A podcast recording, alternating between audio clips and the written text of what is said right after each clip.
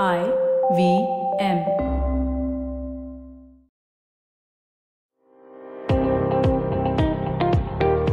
Welcome to All Things Policy, a daily podcast by the Takshashila Institution. We are a bunch of policy nerds based in Bengaluru, and we like bringing fresh perspectives to Indian affairs and Indian perspectives to global affairs. So grab a cup of coffee, sit back, and join us for today's chat. Hello and welcome to All Things Policy. The situation on the line of actual control, the LAC that divides India and China, is tense as ever, uh, especially around Pangong Tso in Ladakh.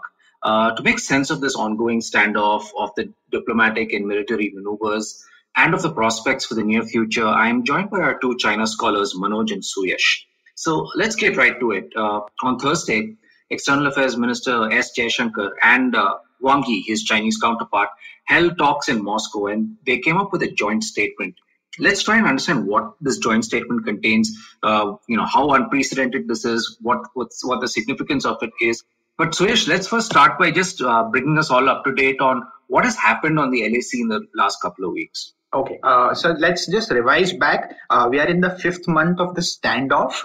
Uh, standoff started at few places in Sikkim, uh, there was a scuffle in Sikkim and in, uh, in Pangong, and then stand- standoff started at four places. Uh, out of the four places, uh, three three places there we are still in the eyeball to eyeball situation, and the standoff got resolved. There was also a fist fighting at Galwan, where first time in the last 45 years there were fatalities on the Sino-Indian border. So in the last two weeks, for the first time, reportedly for the first time, India's posture changed from being defensive to being offensive. Uh, India is very, uh, in a very politically correct context, putting it out that we are we have taken a pre-active, preempted step to ban the Chinese aggression. But what India did exactly was to do uh, so. Until now, the standoff at Pangong was on the northern bank. Uh, India, in its recent preemptive move, escalated things on the southern bank where it occupied heights uh, at three or four important places. i am sure we'll talk about this in the uh, in the conversation ahead. Yes. But India uh, occupied places in four or five uh, important tops, which would give it them strategic and tactical advantage and negotiating power in the future of the standoff. So this is what happened in the past two weeks. Also, there are reports that Chinese tried to occupy this after repeat. Chinese are repeatedly trying to occupy this after India's occupation of these places. Uh, I wouldn't call it India's occupation because in India, in India's uh, line of control perception, it falls within the Indian territory. But uh, Chinese have repeatedly tried to come over these places, but they have they have failed constantly, according to Indian reports. And now we had Wang Yi and uh, Dr. Jaishankar meeting each other yesterday, where they came out with a very nice statement that we would work on uh, so all the border agreements and uh, we will work to focus confidence building measure. We would work on all border agreements going ahead. And but I don't think a picture is as floral as it is sound as it is made to be. All right. Yeah. So as Suyash pointed out, uh, you know, we've had some fairly unprecedented goings on in the line of control. We've had fatalities and also reports of some of the first shots being fired in decades. Manoj, how unprecedented is this joint statement on the other hand? Is this just business as usual or does it carry some real significance? Hey, um, so I think it's really interesting that they firstly came out with a joint statement. I mean, if you look at uh, the conversations that the two sides have had uh, at this sort of political level, right, whether it was uh, between uh, the Indian foreign minister and the Chinese foreign minister, or whether it was between the Chinese foreign minister and India's national security advisor Ajit Doval, or whether it was between the Indian ambassador who, you know, about a month or so ago reached out to other elements within the Chinese system, reaching out to uh, the party elements, reaching out to the Central Military Commission, uh, which to us sort of signified an attempt by India to get its message heard in Beijing because it felt like this was not being heard or the sort of seriousness of what the situation was was not being acknowledged in Beijing. Or it could simply be, uh, you know, to the effect that the PLA had changed the status quo. What did India have to bargain with? Uh, and India was trying to sort of emphasize that, you know, uh, without any chip to bargain with, India was basically trying to emphasize that look, things are tense, let's go back to status quo ante. And that was not really happening, or at least the message was not being heard. This is all happening in sort of early mid August. In late August is when we hear what Suyash is talking about, right? That uh, uh, the Indian army took certain steps, um, you know, on the night of the 31st.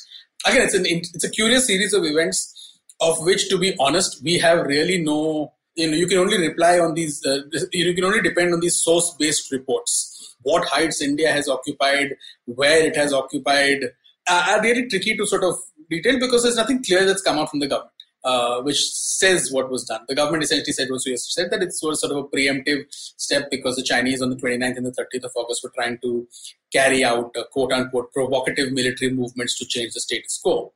Um, and this, at least we know, was along the southern bank of the Pangong Tso. So we don't really know exactly, uh, you know, apart from what media has been reporting. That's sort of one thing. Now, in the backdrop of this, it's important to note that in September, this was not just the first diplomatic meeting between India and China. You had uh, a conversation between uh, the Indian Defense Minister Rajnath Singh and China's Defense Minister Wei Fenghe.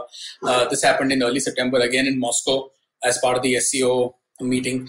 Um, and at that meeting, uh, what we saw was a far more hardline position. Both sides essentially issued separate statements. So, what has significantly changed from that meeting to this meeting is again something to consider. Um, and honestly, we don't have any answers in terms of what has significantly changed on the ground. Uh, like Suyash said, there are some reports about the Chinese wanting to push back against the Indian army for the heights that it has occupied on the southern bank of the Pangong Tso. Um, and that's not happened so far. The Chinese have not been able to do that. Um, there are also reports about commanders on the ground talking, and at the same time, the Chinese attempted to do something like this. Um, so it's really unclear, and that's the one point that I want to get out that we can only know so much about what's happening. But something obviously shifted for the defense ministers to not issue a joint statement, yet for the foreign ministers to issue a joint statement. In this, it's important to note that the Chinese foreign minister is also a state councillor, so he's slightly higher uh, in that sense. Uh, you know, he's a little bit more influential. Uh, yet he's an exec- he's an executing person. He's not a policy making guy. Uh, he's not uh, Yang Jiechi, who's the head of the Foreign Affairs Commission and part of the Politburo. Uh, the Chinese foreign minister and state councillor Wang Yi falls a little bit lower in the hierarchy. So he's a guy who's executing the vision, and it's so first point something has changed between the defense ministers meeting and the foreign ministers meeting. Now coming back to this uh, joint statement, it's not a very long joint statement. Firstly, it's again it was surprising to me last night when I read the fact that they issued a joint statement, but there are five points that they talk about. They talk about both ministers. Uh, saying that both sides should take guidance from the consensus of the leaders and not allowing differences to become disputes. They talk about the current situation on the border areas not being in the interest of either side. Uh, and therefore, the border troops of both sides should continue dialogue, quickly disengage, uh, and maintain proper distance to ease tensions. They both talk about uh, relying on existing agreements and protocols to maintain peace and tranquility. Uh, they, the fourth point is talking about uh, continuing the dialogue of communication that so far happened, which a lot of it is done on the ground by the military commanders and also through the one established diplomatic forum called the Working Mechanism for Consultation and Coordination on India-China Border Affairs, or the WMCC. That's there's been conversation through that mechanism. And the last point, which I think is probably the most interesting point, uh, and we'll have to see whether there's any import of this eventually. Uh, the ministers agreed that the, as the situation eases, the two sides should expedite uh, work to conclude new confidence building measures to maintain peace and tranquility. Interestingly, what's not mentioned in any of this is uh, shifting of blame to any side for what's happened. So nobody is saying that you're at fault, uh, which has been the standard nomenclature, standard sort of usage of language in any of these statements from both sides. Also, there is no talk about uh, status quo ante from India's side. So it's unclear what India's objective is based on this what this tells you tells me is that there is perhaps something that you know General Menon has been arguing for a very long time. If you do a quid pro quo, then perhaps you can negotiate, and it seems like that is what is being said here. I take it with a pinch of salt that these negotiations are necessarily going to translate into changes on the ground. So unless we see actual changes on the ground, you know this is all well and good. We'll see how that plays out.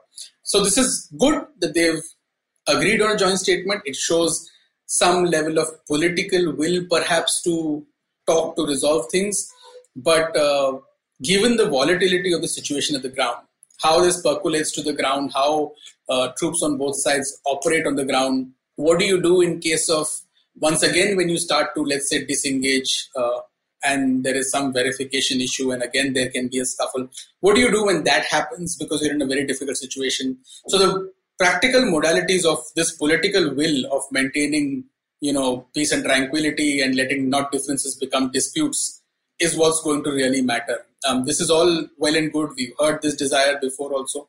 But there are some points like i said no blaming each other no talk about status quo ante uh, and something forward looking about new confidence building measures. Uh, but again we'll have to see how this translates Right. Uh, you know, I, I, assume that another thing we'll have to look out for is how the military commanders meeting goes in a couple of days or so. Uh, what what can we expect from that? What is the what is the best case scenario?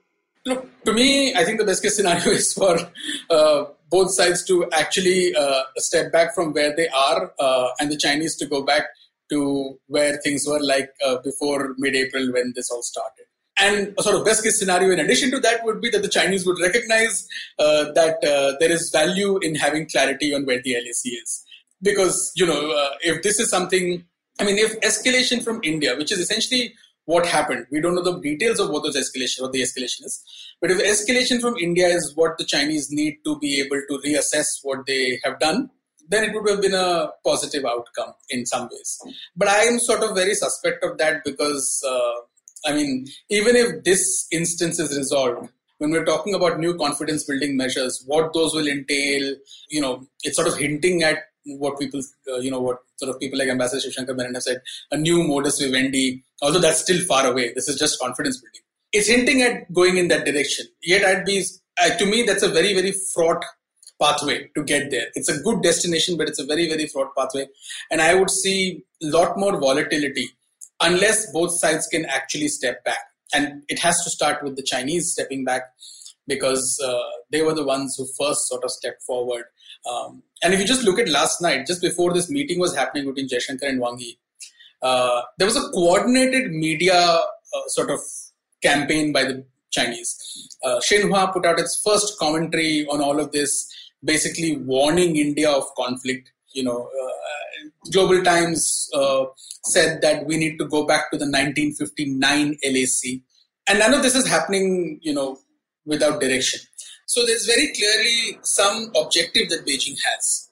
Uh, and I hope that as they put that objective forward, even if it is a 1959 LAC that they're talking about, if that gets clarified as their perception, then at least we can start a conversation based on that. Uh, and I presume what the Chinese will say is that if that's our perception, we need to have patrolling rights still there and something like that. And that will create new rounds of friction. Right.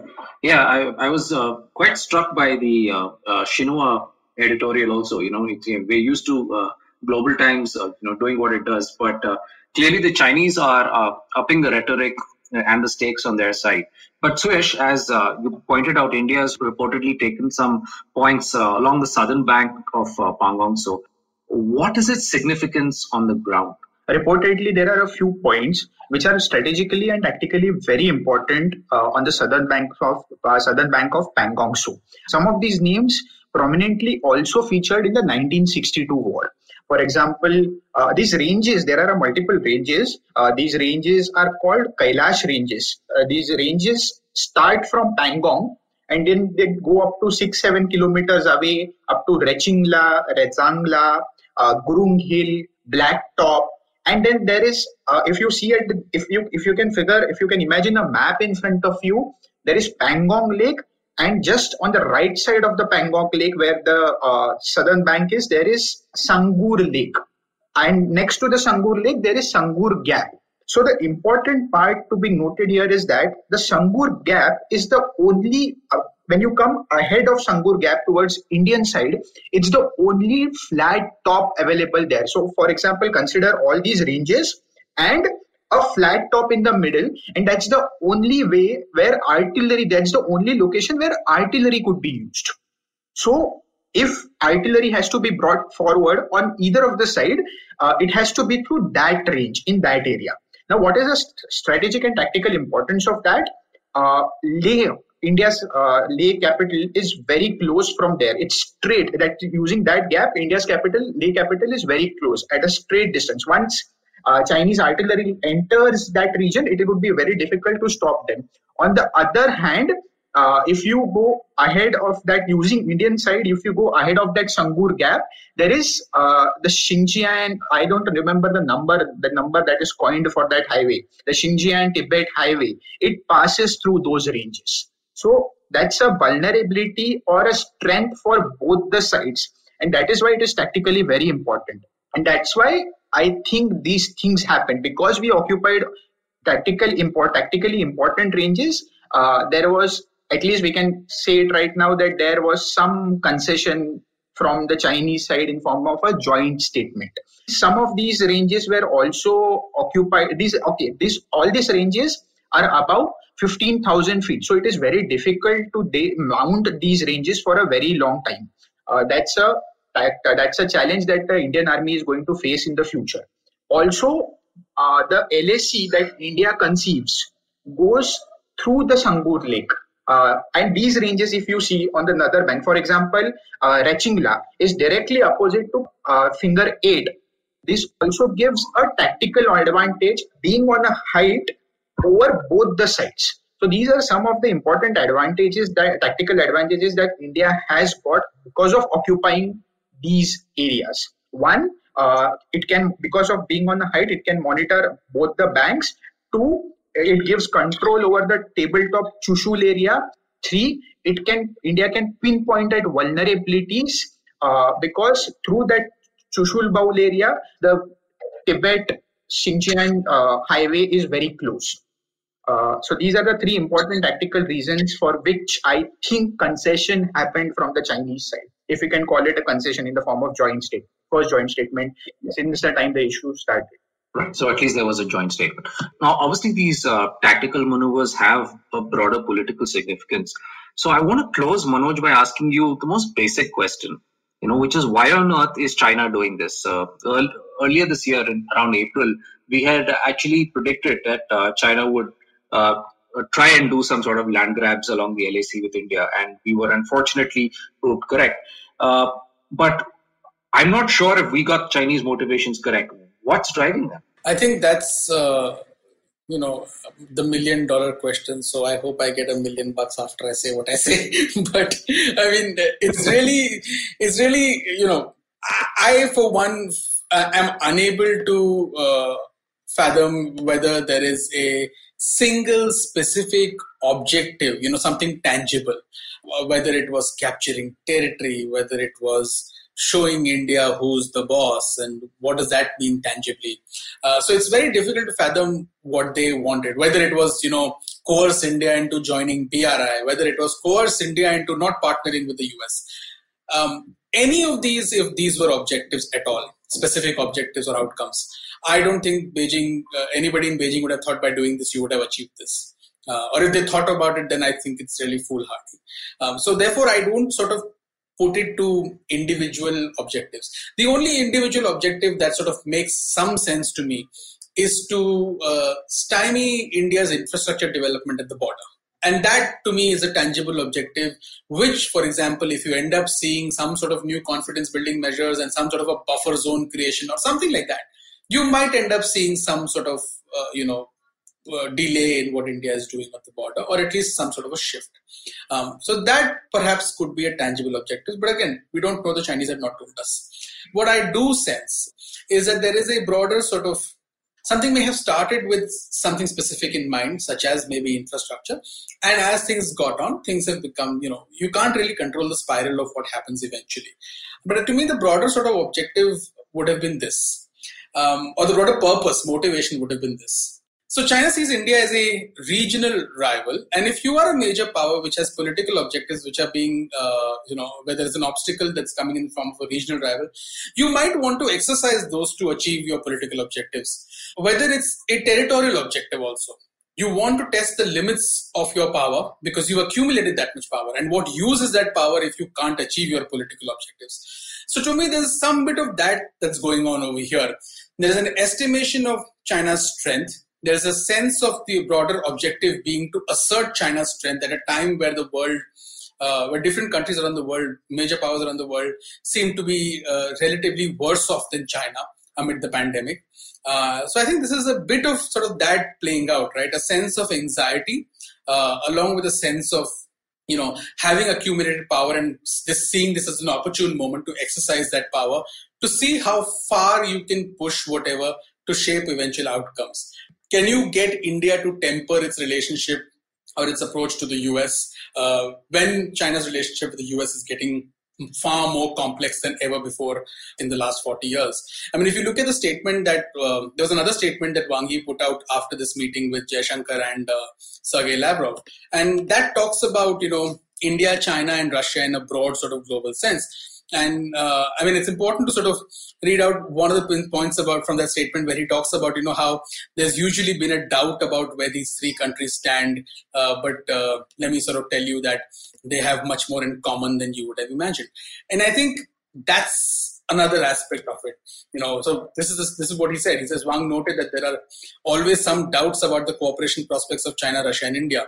But first of all, all three countries have extensive and profound common interests and ideas. And then he sort of goes on to summarize these, which talks about democratization of international relations, multipolarization, uh, fighting against unilateralism, support. So I think that's what we need to keep in mind that the Chinese are looking at in a broader context. Yeah, I think, uh, Manoj, I agree with you on most of the points, but I think it's a strategic uh, for some tactical gain, uh, some tactical gains. China has made a strategic disaster for instance, uh, if you if if their motive was to uh, keep India away from US's lap, then it is clearly not going to happen, irrespective of whatever they do. Two, if their motive was to uh, keep India in check, again it is not going to happen because India would this would act as a rebound because of the things that China is doing on the border. India would more likely go into uh, balancing it with using other different regional powers, uh, US, etc. So, uh, and third one, if the border infrastructure is a problem, then it has clearly not worked out because in the past few months since the standoff started, the speed at which our border infrastructure is coming up has increased tremendously. So if that were the reasons, then clearly it's a ta- for some or for clear some strategic advantage they have uh, they have completely lost on strategic grounds. So, in part, I sort of agree with you because uh, uh, my sense of what is the strategic mistake that they have committed here is that they have not lost. I don't think India has gone into the US lap, and I don't think India will go into the US lap. I mean, let's be very clear. The Indian defense minister and foreign ministers made it a point to travel to Moscow for a summit with Russia and China via Tehran. There is a signal that the Indian side is also sending to the world about where its foreign policy uh, interests lie Uh, you know, and we've made some tremendous changes in our relationship with Iran under with US under US pressure. So I think I don't see it as a foregone conclusion that India is falling into this camp or that camp. The Indian the Indian government and the Indian foreign policy establishment has its own interests with regard to own perception of the world and India's role in the world, and I don't think that uh, sort of falls in line with uh, directly sort of being in US lab. The US is an extremely important, perhaps the most important relationship for India, uh, but I wouldn't sort of go that far to say uh, being in the lab uh, or that this forces India. Yes, if you see conflict and conflict escalates into something bigger and India's choices get constrained, then yes. At the moment, to me, what I see is happening is India is keeping its options open. Okay, uh, yeah, that's really interesting. You know, even if all China has been after really has been slowing down Indian infrastructure development, the very fact that they can keep Indians guessing about their motivations, their higher purposes, you know, that itself benefits them because it tends to stymie Indian action. Uh, but on that note, uh, thank you, Manoj and Suyash, for your informed and sobering insights and also for generally unpacking all this mess for us. Uh, by the way, if you're even remotely interested in China, subscribe to Manoj and Suyash's newsletters. Manoj's newsletter is called Eye on China. Suyash's newsletter is called PLA Insight. And uh, stay tuned to All Things Policy for more analysis and insight on China and a host of other topics as well. Thank you. If you liked our show, don't forget to check out other interesting podcasts on the IVM network. You can tune into them on the IVM Podcast app, ivmpodcast.com or wherever you listen to your podcasts. You can also follow IVM on social media. The handle is at IVM Podcasts on Twitter, Facebook, and Instagram. And hey, if you'd like to dive into Takshashila's research on technology, strategy, and economic affairs, check us out at our Twitter handle at Takshashila INST or our website takshashila.org.in.